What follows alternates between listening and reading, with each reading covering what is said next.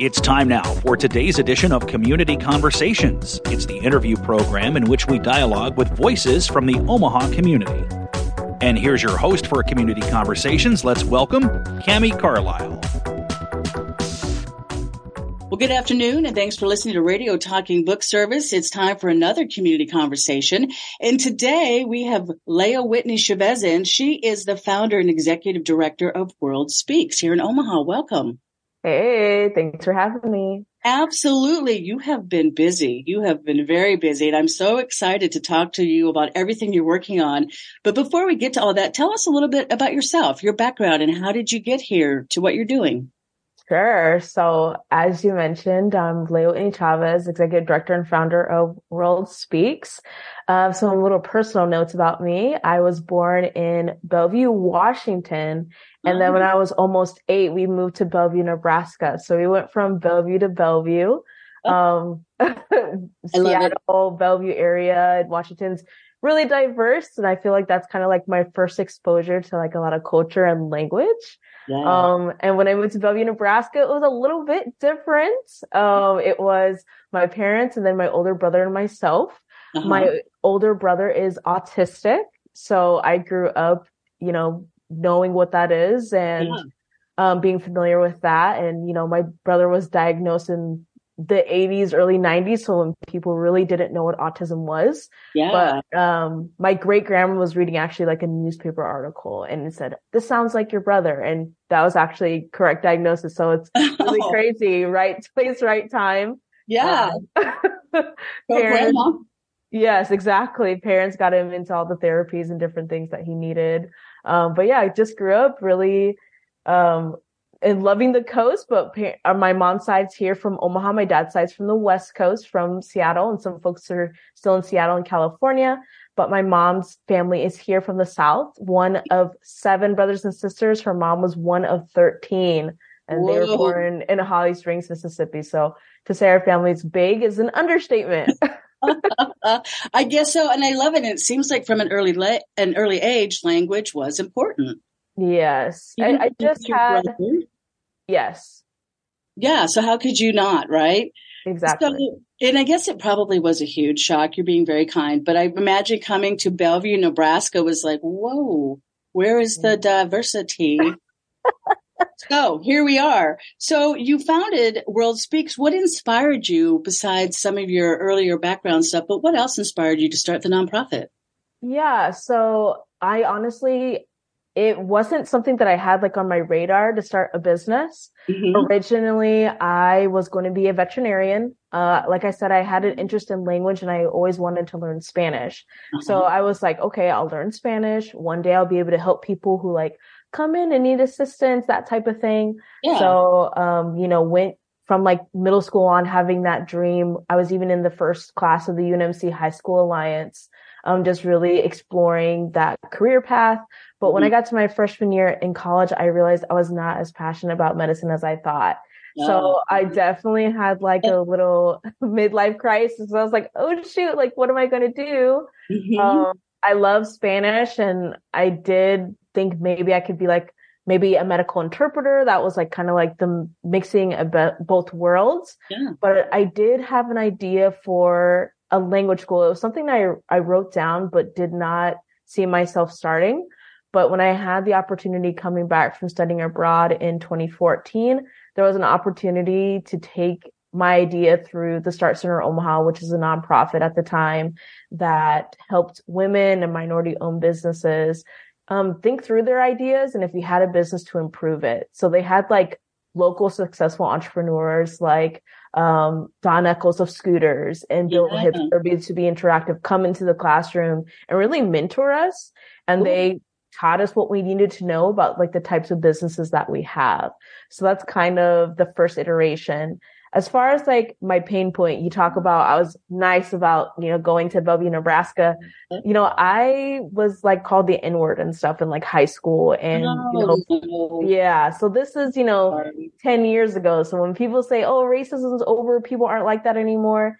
Eh, not, not necessarily. I think it is worse than it's ever been in a long time. I'm so sorry. That's horrible. Very horrible. But I definitely felt misunderstood. People would say like, "Oh, you're white for a black girl," all these different things, and it was, you know, based off something that they saw on TV. It's not because they had like a very diverse group of friends. Right. So I wanted to create a safe space where people could come and learn language, but also culture, and get to know like the real people behind like what you may see on TV or like a preconceived notion to get yourself like out of the box with that. Um, so yeah, that was kind of like the fire in me that wanted to get that started. well, I love it because that fire really resulted in something amazing.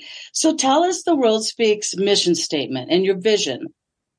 So our mission is to address social economic gaps and injustices through cultural education, inclusion initiatives, and advocacy services. And our vision really is that World Speaks envisions a world where the voiceless are heard, the marginalized are included and the vulnerable are saved. And really what our mission and what our work is about is language accessibility. And it was kind of something that evolved in the last few years of really putting, I would say, those kind of terms around it. Language justice has become a term that folks are using and language accessibility. And it's something that was always needed, but really got showcased in 2020 and kind of beyond. People started realizing oh shoot, like if my programs or this information is only in English, we're not really reaching the most vulnerable in our community and we're really leaving them out of vital and critical information. Um, so we got started with the language courses, mm-hmm. having a place where a few things happened in the class. Though I'm fluent in Spanish, I'm not Latina, so I made sure to have that community come in. Mm-hmm. So they're able Omaha's pretty self-segregated. Some of that's obviously due to redlining, but then people with like their choice, you know, right. just not to go to certain places. So they just don't get to meet everyone who's in our pretty diverse community of Omaha. So we brought the native speakers in so that they could self advocate, they could share about their culture and really feel appreciated by their community. Mm-hmm. And then mm-hmm. for the students, practically they're able to practice the language, but then at the same time, you know, they're meeting a community and really maybe folks they may not have met on their own. Oh. So we oh. thought that it was really important to create that safe space. But then as we kept doing our work, on occasion people would ask us to do interpreting or translation. And I honestly mm-hmm. thought that was a problem already solved in our community. I didn't realize that that needed really like a champion, but we realized that like there was a lot of work that needed to be done. So we're like, that works with our mission. So wow. it. It seems like a lot of work ahead of you but good work right? Good yeah. work. So what does language accessibility mean? If you had to define that what is the definition of that? Yeah so language accessibility like i was saying it it makes sure that folks have equal access to information no matter what language that they speak. So making sure that the information that's there is available to folks who speak different languages or like our folks in the deaf community, sometimes that may mean a signed language. Right, exactly. Now, first of all, to go just a little bit off subject, congratulations on being in Omaha's Woman magazine. That was very exciting to see you in there. And I learned a few other things I did not learn off of your website. For instance, in the Omaha public schools, we have 107 different languages. What? Yeah, it's kind of crazy, right? what? And so this World Speaks is perfect, right? To jump in and help here. And I mean, yeah. that's so many languages. Like it blows my mind and that they're here in Omaha. And like you said, we have a diverse city. Yeah. And it's about time that we all are able to talk, right? To one another, yeah. one way or another. And so think of it, that's only one school district, right? Mm-hmm. There's several. just mind blowing to me. So when you talk about translation and interpretation, do you offer that to businesses or anybody that needs it, or how does that work? Sure. So with our interpreting and translation services, yes, we do offer it to anyone who needs it. It is an earned revenue source for us at World Speak. So we make sure we can keep our lights on. And then, you know, we find it very important that we are paying those who are performing interpreting and translation services. So that's not a volunteer thing. Uh, we are asking skilled individuals to, you know, do something for us. And our team looks like the folks that we serve. Mm-hmm. So with that, we're empowering those more vulnerable voices of our community by, you know, providing them with an income, whether that's their side income or it's something that, you know, they do more often for us. Um, So we do work with a lot of businesses and nonprofit organizations. Mm-hmm. Um, we are soon hoping to have a program where we're going to be able to um, help folks in the affordable housing space at no cost, and that will be our community members. Um, but and we'll work with some businesses and things as well, and put some parameters around that. Mm-hmm. But uh, we do work usually through entities, but folks who need the services are not paying for those out of pocket. So if they are going to a business or they are going to an organization, the organization is paying for that, that service. The right. individuals themselves who need the service are never paying for the services. Got it.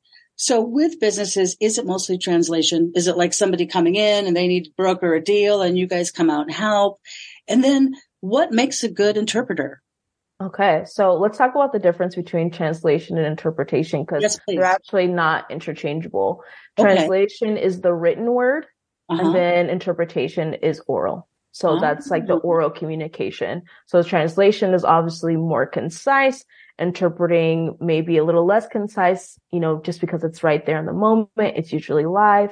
Um, with interpreting, there's usually two types of main types, but there are some others. You have consecutive, which is like a back and forth conversation. So mm-hmm. someone speaks, the person interprets. Someone speaks again, the person interprets. Simultaneous interpretation, which is pretty challenging, is you know, at the same time someone's talking, someone is interpreting the messages. Uh, mm-hmm. So like when we do that on Zoom, Zoom actually has channels. So our interpreters will be in the channel and people can turn into the channel. They'll hear the speaker 20%, then they'll hear the interpreters at 80%. And we actually do that every month. We partner with inclusive communities and hmm. make their table talks equally accessible. They have ASL and we provide Spanish. So any table talk that anyone goes to, even if you're in person, you can sign on to the Zoom channel and you can jump into the Spanish channel and you'll hear our interpreters interpreting that in Spanish. Got so. it. Well, that's cool. Yeah. Okay. So translation, written word, interpreter, oral. Mm-hmm. God, see, I thought they were the same. Look at that. Thank you very much. So do you think one is harder than the other? I'm guessing maybe the live mm-hmm. in the moment, maybe. Simultaneous interpretation is definitely very hard, but it just depends. There are folks who have a skill in translation mm-hmm. and not in interpreting. And there are people who have skills in interpreting and not in translation. So I think it's going to just depend on the person yeah. or there are people who can do both. So it just uh-huh. depends. Gosh, that's incredible. That's like a whole total skill. Both of them are obviously yes. big skills. So besides interpreting and translation, you offer offer uh, community language courses. Yep. And I just have to say, full translation. I used to work at the Big Garden, and I had the great pleasure of taking Spanish class with my coworkers from World Speaks. And the idea was we worked with a lot of brown and black kids and we wanted to be able to communicate with our Spanish students just simple things like grab the hose, where's the hoe? Where's the seeds? And so it was really great. It was during the pandemic and everybody joined in and the people that really needed to learn it did. I sallied not a darn thing stuck in my head, darn it. Not even hose or nothing. I blame that on COVID, but it was wonderful and it was so easy. And we all looked forward to it every single week. And then we would meet up privately and just practice with each other. Mm. And it was great. So tell us about some of those classes and who takes them and what can you learn from them? Dang, I, I really love that. And we loved working with you guys doing that. That was actually, you know, the pandemic, everybody was at home, everyone's virtual. So it was the first time we got to really utilize Zoom to teach folks and it yeah. went pretty well. Yeah. Um, so yes, our community courses, that is, was our first program, our oldest program. And we do those three times a year. We do them in spring, summer, and fall. So mm-hmm. right now we're in a fall session. Um, they are usually once a week for two hours and they last for 10 weeks and they're actually at no cost. Um, this semester, this year, they were powered by the Weitz Family Foundation. Shout out to them so that folks are able to take the classes at no cost. There is a $15 um, kind of um, for your materials, for class materials. But mm-hmm. if someone says that they're not able to afford that, they can still participate in the class. Uh, so the classes are usually focused, like for our Spanish classes, for example, we have a conversation class and then there'll be a grammar class.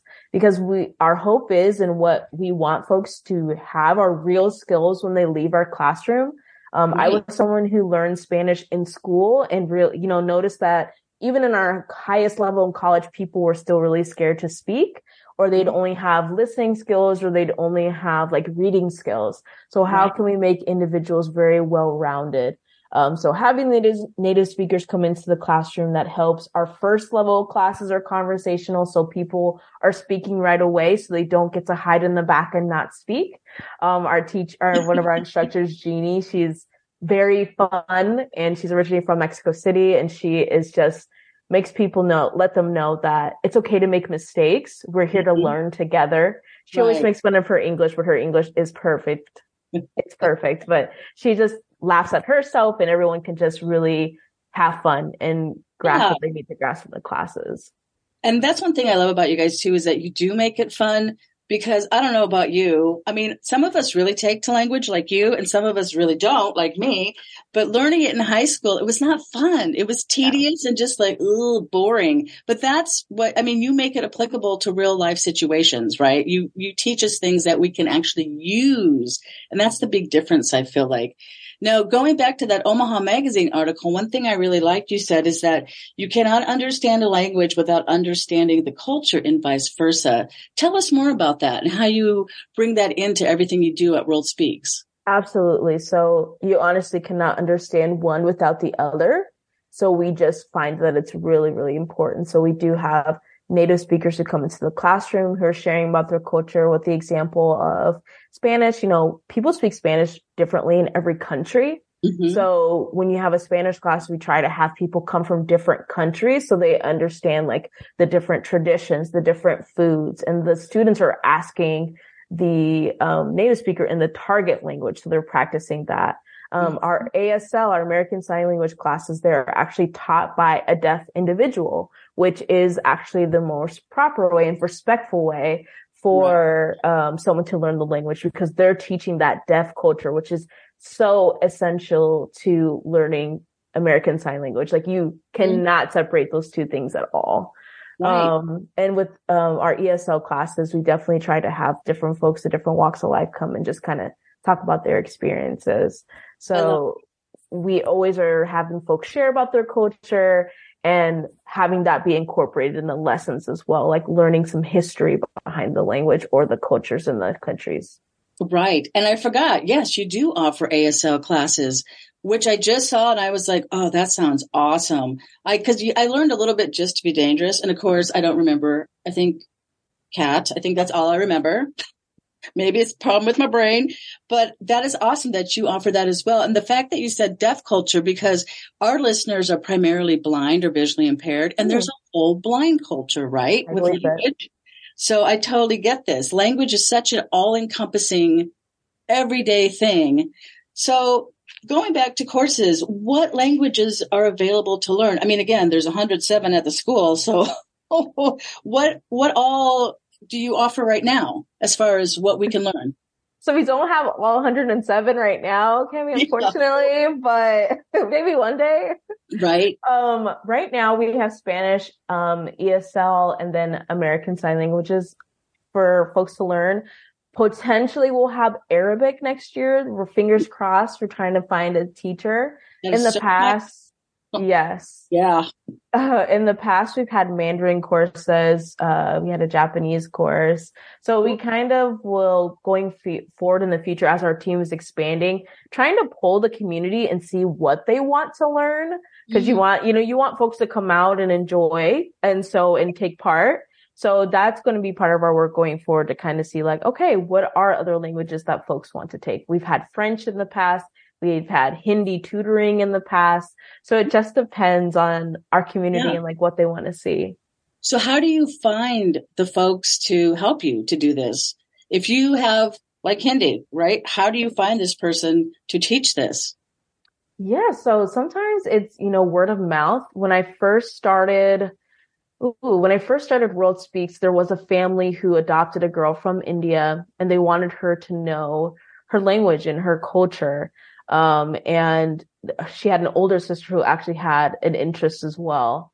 And so uh, there was a friend of mine who I actually went to the UNMC High School Alliance with, and I knew that he was uh-huh. from he was from Nepal, but he lived on like the border, so he knew uh, the Nepali language, and then he also knew Hindi. So I uh-huh. asked him, and then he knew a friend, and so they would go and teach um, the young girls together. And the older sister actually was writing in Hindi, and she was really, really taking to it and she was doing really well. So sometimes it's word of mouth like that, and of making community connections. Mm-hmm. And then mm-hmm. honestly, sometimes, you know, you go on LinkedIn or Indeed and find people who have these um, skill sets. Uh, sure. Paulina Campos Guzman, who is our programs manager, I found her because of, um, I believe it was Indeed. And really, we needed someone to teach her course, we're uh-huh. like, man, let's find someone. She was in Minnesota. She had a lot of experience in the educational field and she already did tutoring and uh yeah she so the rest yeah. is history now she works for awesome. a team full time so yeah that's so cool i love it so word of mouth literally more language uh-huh. yes see what you're doing here so let me ask you this question do you think language is an academic subject or a practical skill ooh or both? I think it's both, honestly. Yeah. Um, I think if you really have the passion and maybe the dedication that you want to learn a language, I think it's possible. Um, I think language learning looks different for everyone. Mm-hmm. Um, but I think the most important thing is not to beat yourself up about it and right. just keep practicing and surround yourself somehow with the culture. Like I, when I was learning Spanish, I did this app called Hello Talk and it allowed you to connect with people who are trying to learn like the language that you speak. So you got to feel like a teacher too, and you learn oh. from someone else. So that, and these are native speakers. So it's, you can find ways that you can get that practice in. So I really do think it's both. Like there is obviously, you know, when you're an adult, you learn a language different than like a child, right? You can literally just yeah. talk to a child and they're going to like learn the language. But as an adult, you have to take kind of a different approach. Yes. So I think there is like an academic side. Um, mm-hmm. for someone who learns Spanish, like I have that advantage where like I do understand like the grammatical context of Spanish, but like my husband who is, you know, um, Mexican and Salvadorian, he just grew up speaking Spanish. He doesn't always like know why something right. is, but oh. he's fluent in Spanish though. So it's like, you know, either way, you accomplish the goal. right. Yeah, exactly. And I think you're right. I think a lot of it is practice, mm-hmm. is just do it. Otherwise, yep. how are you going to learn it? Whoops. Yep. Put yourself out there, make mistakes. It's okay that you're getting it wrong, like you're trying. So yeah, exactly. Exactly. Just practice, practice.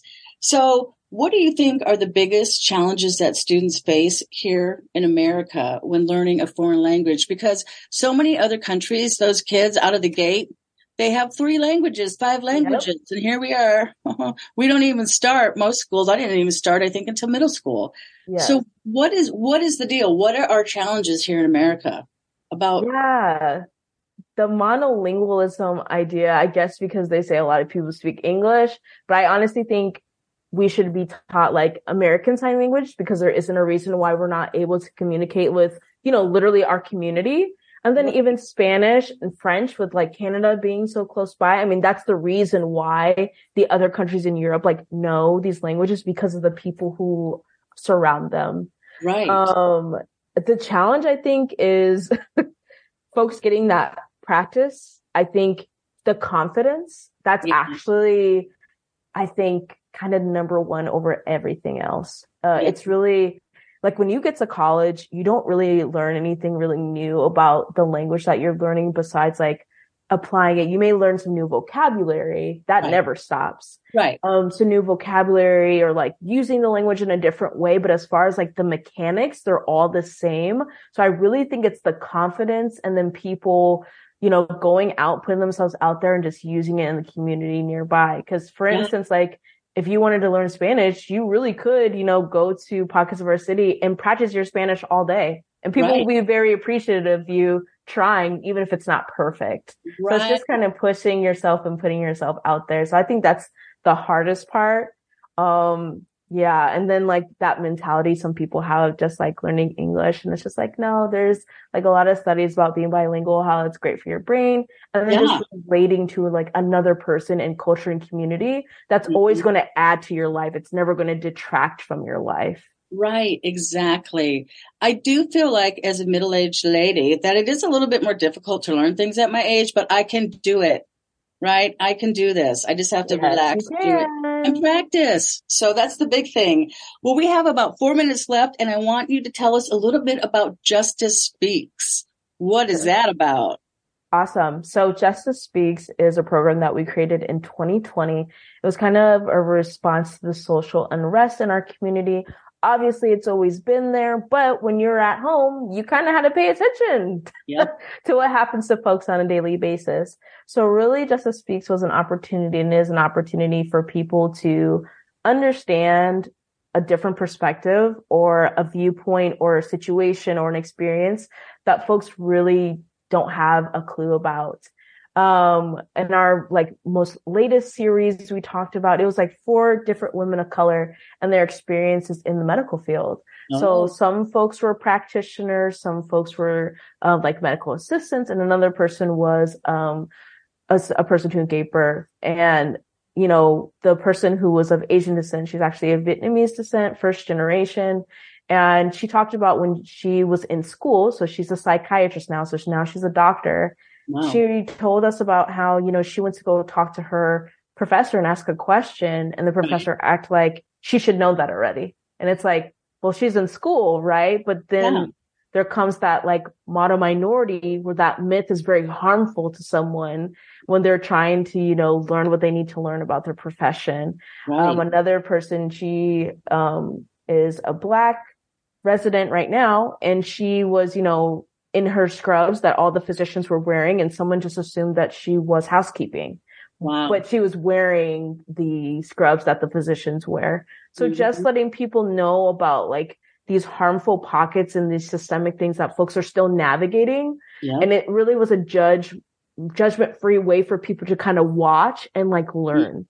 Yeah. Um, we're hoping in the future that those soon will be in-person discussions. Yeah. We hope to maybe incorporate like some food and like just different things to have people open up and just learn about a different perspective. Like there be no kind of guards up and yeah. just like listen to what people are going through. That sounds amazing. Yeah. Well, you were doing amazing things. I mean, so many things that World Speaks has to offer. So listeners, if you are listening, which I know you are, and you want to learn a new language or you need a translator, interpreter, the list goes on. World Speaks is where it's at. So Leah, tell us where we can find you on the web. What's your website? Uh, that is www.worldspeaksomaha.org. Worldspeaksomaha.org. And then what about a phone number? Oh, that is 402 819 8142. 8142. So 402-819-8142 or worldspeaksomaha.org. Yep. All right. Well, Leah, it's been a pleasure to talk with you and find out more about the incredible nonprofit that you started. I am just so jazzed that Omaha has you and thank you for all that you do. Thank you, Cami. Appreciate you having us. You rock oh, back at you, lady. Well, thank you for listening to Community Conversations on Radio Talking Book Service. You've been listening to Community Conversations on Radio Talking Book. It's the interview program that brings you voices from the Omaha community. The Radio Talking Book Network is brought to you with the cooperation of KIOS FM in Omaha and statewide through the facilities of NET Radio and Television. We've been proudly serving our blind and visually impaired listeners for 46 years. Thank you for being a loyal Radio Talking Book listener and supporter.